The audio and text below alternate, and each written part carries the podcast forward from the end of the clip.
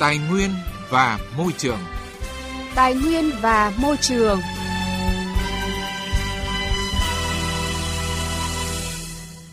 Thưa quý vị và các bạn, Đất đai là nguồn lực có giá trị rất lớn đối với phát triển kinh tế. Tuy nhiên, tiếp cận đất đai là việc rất khó khăn với các doanh nghiệp, đặc biệt là doanh nghiệp vừa và nhỏ. Điều này khiến cho các doanh nghiệp hoạt động trong lĩnh vực kinh doanh bất động sản cũng như các doanh nghiệp sản xuất kinh doanh trên các lĩnh vực gặp nhiều khó khăn trong việc ổn định và phát triển. Thực tế cho thấy, tiếp cận đất đai lâu nay vẫn được xem là chỉ số quan trọng trong việc cạnh tranh và thu hút đầu tư của các địa phương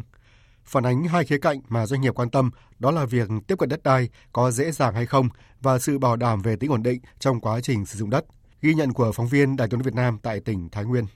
Dự án xây dựng nhà máy luyện xỉ dầu mangan tại khu công nghiệp Sông Công 1, tỉnh Thái Nguyên được công ty cổ phần khoáng sản và luyện kim Trung Thành đầu tư từ năm 2016 trên diện tích hơn 4 hecta với tổng số vốn hơn 500 tỷ đồng. Sau hơn 5 năm đi vào hoạt động, đến nay doanh nghiệp không ngừng phát triển và muốn mở rộng thêm quỹ đất làm nhà kho, xưởng nhưng đang gặp khó trong việc tìm quỹ đất. Ông Nguyễn Anh Tuấn, giám đốc công ty cổ phần khoáng sản và luyện kim Trung Thành cho biết. Đối với đơn vị thì tôi nghĩ rằng cái điều kiện đầu tiên mà đến là phải có cái mặt bằng và cơ sở hạ tầng là điều kiện mà quan trọng nhất. Sự yên tâm về sự đầu tư. Khi tôi vào đây thì là đơn vị cũng đã vào sau, có cái đơn vị rồi. Thì có những đơn vị rồi mà không có nhu cầu sử dụng nữa. Ví dụ như ở đây là có một đơn vị là hiện nay là còn khoảng à, hơn một nghìn mét vuông qua đường này thì vừa rồi là khu à, hạ tầng đã cũng có ý kiến đối với ban quản lý và chúng tôi là nếu như đơn vị mà tiếp tục xử lý cái đấy xong thì chúng tôi sẽ tiếp tục thuê lại cái đấy. Phù hợp như thế là tôi thấy rất phù hợp. Nếu như sử dụng được cái đấy thì cũng rất hiệu quả không chỉ các dự án ngoài ngân sách, hiện một số dự án sử dụng nguồn vốn đầu tư công trên địa bàn thành phố Thái Nguyên cũng đang vướng trong việc bố trí, tái định cư như đường Việt Bắc kéo dài, các khu dân cư đường Việt Bắc, dự án khu nhà ở cao ngạn của tập đoàn Danco, vân vân. Trong đó có những dự án đã được phê duyệt cách đây 2 đến 3 năm nhưng triển khai chậm hoặc chưa triển khai được – Bên cạnh đó, nhiều dự án thu hút đầu tư nguồn vốn ngoài ngân sách, trong đó có cả những dự án trọng điểm vẫn gặp khó khăn về giải phóng mặt bằng. Để giải phóng mặt bằng, nhiều công trình dự án tại Thái Nguyên phải thực hiện dự án tái định cư nên mất rất nhiều thời gian. Ông Lê Ngọc Thắng, Phó Tổng Giám đốc Tập đoàn Danco mong muốn. Tiến độ triển khai các dự án tái định cư nó đang chậm Hiện tại những phần mà được, đã được bàn giao mặt bằng trống thì doanh nghiệp đã triển khai hết rồi. Hiện tại những cái phần đất mà chưa được giải phóng thì phải chờ trung tâm quỹ đất thôi. Mong muốn của doanh nghiệp là cung cấp được những quỹ đất tái định cư. Nó tương xứng với quỹ đất hiện tại của người dân, vì họ là đất số đỏ mà. Khi họ chuyển đi thì cũng phải có vị trí tương đương. Ví dụ như người ta đang ở thành phố thì cũng không thể cho người ta về huyện được. Hay là người ta đang ở mặt đường lớn thì cũng không thể cho người ta vào hẻm được. Thì nó phải tương xứng như thế để họ có thể thoải mái khi chuyển đi. Thì doanh nghiệp mới có mặt bằng để triển khai được theo thống kê của Sở Kế hoạch và Đầu tư tỉnh Thái Nguyên, trên địa bàn tỉnh hiện nay có hàng trăm dự án đầu tư công và đầu tư ngoài ngân sách với diện tích sử dụng đất lên đến hàng nghìn hecta, nhưng một trong những vấn đề khó khăn hiện nay là giải phóng mặt bằng. Ông Nguyễn Trọng Hiếu, Phó Giám đốc Sở Kế hoạch và Đầu tư tỉnh Thái Nguyên cho biết. Cũng có một số người dân thì họ còn chưa đồng ý với cái giá đền bù hoặc là một số cái việc liên quan đến tái định cư hoặc là bố trí việc làm cho người dân mà bị mất đất và cũng có một số hiện tượng nữa là đối tượng mà gọi là kinh doanh đền bù. Ủy ban tỉnh Thái Nguyên thì các lãnh đạo chỉ đạo rất là sát sao việc này.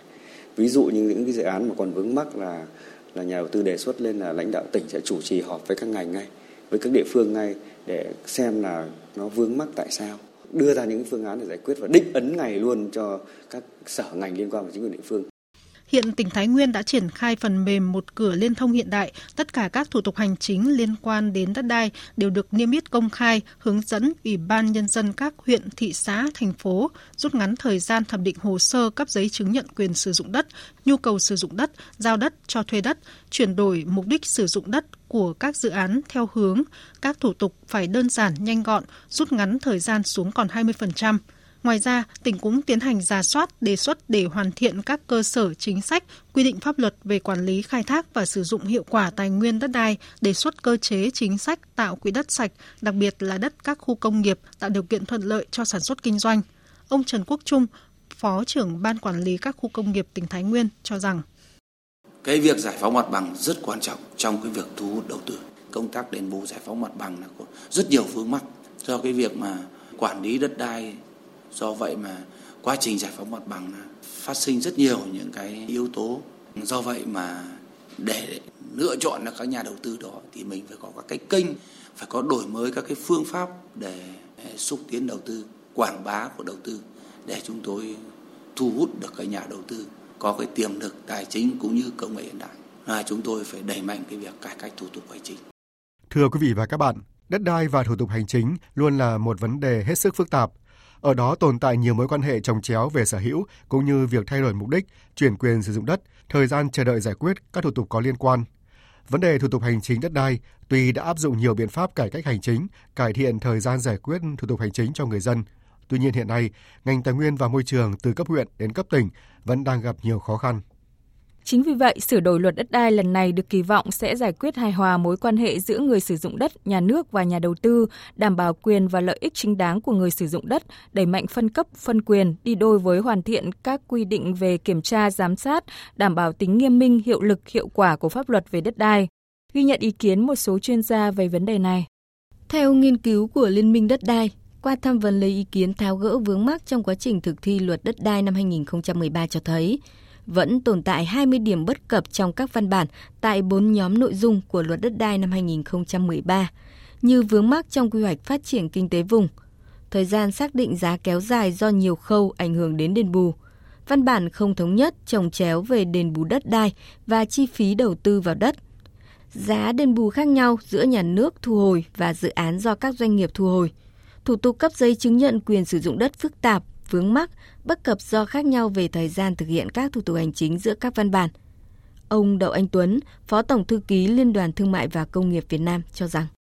Chúng tôi đi địa phương nhiều thấy doanh nghiệp rất là kêu, thủ tục phiền hà, mất nhiều thời gian, kém minh bạch. Người dân rất là kêu, không đảm bảo quyền lợi, rồi là cuộc sống bấp bênh bất an. Chính quyền cũng kêu, các cơ quan các cấp cũng kêu là nó phức tạp, phiền hà, rồi là một cái gánh nặng rất là lớn trong cái hoạt động hàng ngày của họ thì rõ ràng đấy là một cái áp lực rất là lớn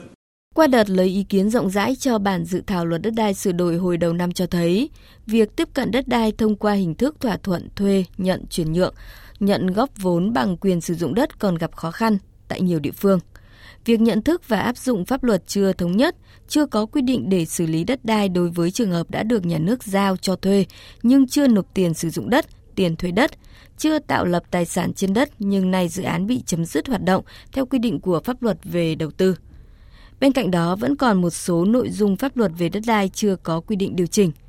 Phó giáo sư tiến sĩ Nguyễn Quang Tuyến, trưởng khoa pháp luật kinh tế, Đại học Luật Hà Nội cho rằng Mặc dù các cái văn bản cũng như là chính sách của nhà nước đều nói là thông tin về đất đai phải được công khai minh bạch. Tuy nhiên, từ chính sách pháp luật đến thực tiễn thi hành lại còn tồn tại một khoảng cách mà chúng ta trong tương lai cần phải cố gắng phấn đấu để thu hẹp khoảng cách này để biến những cái quy định cũng như những chính sách của nhà nước trở thành trên thực tế làm sao đấy để người dân có thể tiếp cận thông tin một cách công khai minh bạch và thuận lợi dễ dàng. Để bảo đảm quyền của tổ chức cá nhân trong tiếp cận thông tin liên quan đến đất đai, dự thảo luật đất đai sửa đổi cũng đã có quy định trách nhiệm của nhà nước trong xây dựng cung cấp thông tin đất đai.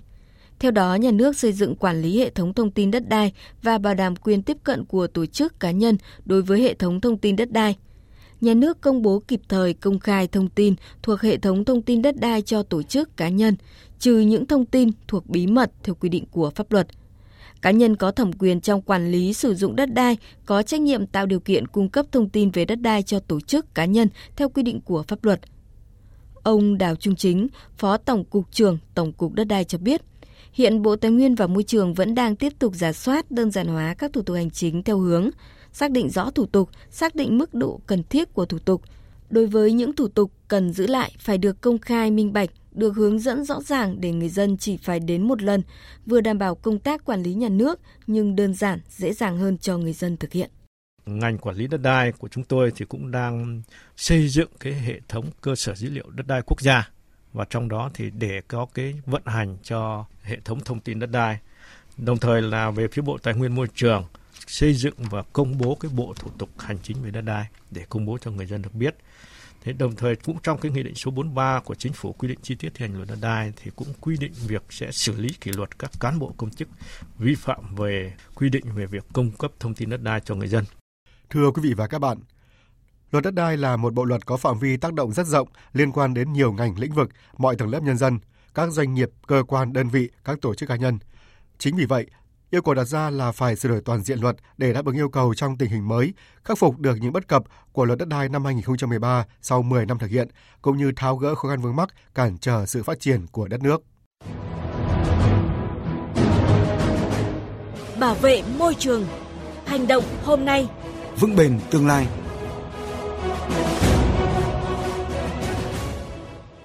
Thưa quý vị và các bạn, lốp xe không hơi, sáng kiến mới nhất của một công ty khởi nghiệp Mỹ, ứng dụng công nghệ do cơ quan hàng không vũ trụ Mỹ NASA phát triển cho phương tiện hoạt động trên sao hỏa. Sản phẩm này được đánh giá có tính bền vững hơn nhiều so với lốp cao su truyền thống và có thể giúp giảm ô nhiễm phi nhựa toàn cầu. Tổng hợp của biên tập viên Đài tiếng nói Việt Nam. Ban đầu, lốp không hơi được NASA phát triển và hiện được công ty lốp xe Smart nghiên cứu để phù hợp với việc sử dụng trên mặt đất. Lốp xe được làm bằng hợp kim ghi nhớ hình dạng, gồm những sợi mảnh đan vào nhau để tạo thành cấu trúc dẻo dai, có thể uốn theo các dạng địa hình. Lốp không cần bơm hơi, không bị thủng và có độ ma sát tốt hơn so với lốp cao su bơm thông thường. Hợp kim ghi nhớ hình dạng hoạt động giống như một bộ giảm sóc, cho phép các phương tiện đi qua nhiều địa hình sỏi đá dễ dàng hơn. Ban đầu, NASA phát triển công nghệ này để đảm bảo bánh xe Curiosity, robot hoạt động trên sao hỏa, luôn bền và khó hư hỏng. Giám đốc điều hành và là đồng sáng lập của công ty lốp xe Smart, ông Urch Cole cho biết.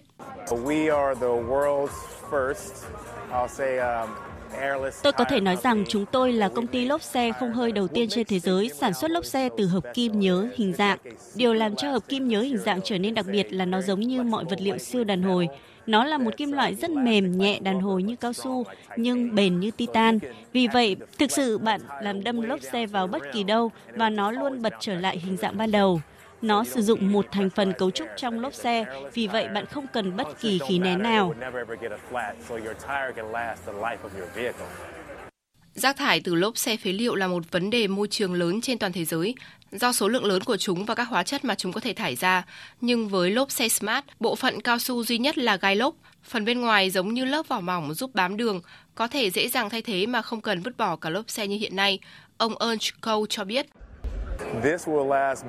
Loại lốp này sẽ bền hơn nhiều so với loại lốp thông thường của bạn vì nó không sẹp mà còn bền vững hơn vì chúng tôi sử dụng ít cao su hơn nhưng sẽ không phải vứt bỏ toàn bộ lốp khi lốp bị mòn. Đó sẽ là một trong những loại lốp đầu tiên có thể tái sử dụng lại. Theo báo cáo của Tổ chức Y tế Thế giới, các hạt vì nhựa ngày càng được tìm thấy nhiều trong không khí, thực phẩm, nước uống và thậm chí cả băng ở Bắc Cực, gây rủi ro cho sức khỏe con người và sinh vật biển. Tổ chức này vào năm 2019 tuyên bố cần phải tìm hiểu thêm về các tác động sức khỏe của vi nhựa, sau khi một số nhà nghiên cứu môi trường cho rằng vi nhựa có thể làm suy yếu hệ thống miễn dịch. Khi lốp xe tiếp xúc với đường, các hạt vi nhựa nhỏ bị bài mòn và phát tán trong không khí. Trọng lượng tăng thêm của xe điện do kết hợp với pin dự kiến sẽ làm tăng khối lượng vi nhựa gây ô nhiễm môi trường. Hiện nay, khoảng 2 tỷ lốp xe được sản xuất trên toàn cầu mỗi năm. Do đó, các nhà sản xuất lốp xe đang nỗ lực phải phát minh ra những loại lốp xe giảm tỷ lệ gây ô nhiễm môi trường. Công ty lốp xe Smart hy vọng sẽ đưa ra một giải pháp hữu ích cho thảm họa môi trường ô nhiễm lốp xe, đồng thời khai thác một ngành công nghiệp trị giá hàng trăm tỷ đô la. Công ty sẽ phát hành sản phẩm thương mại đầu tiên của họ vào mùa xuân năm 2024, lốp xe đạp Smart không có hơi. Cùng với đó là kế hoạch phát triển lốp xe không hơi cho xe tay ga, mô tô, ô tô và máy bay trong 1 đến 2 năm sau đó.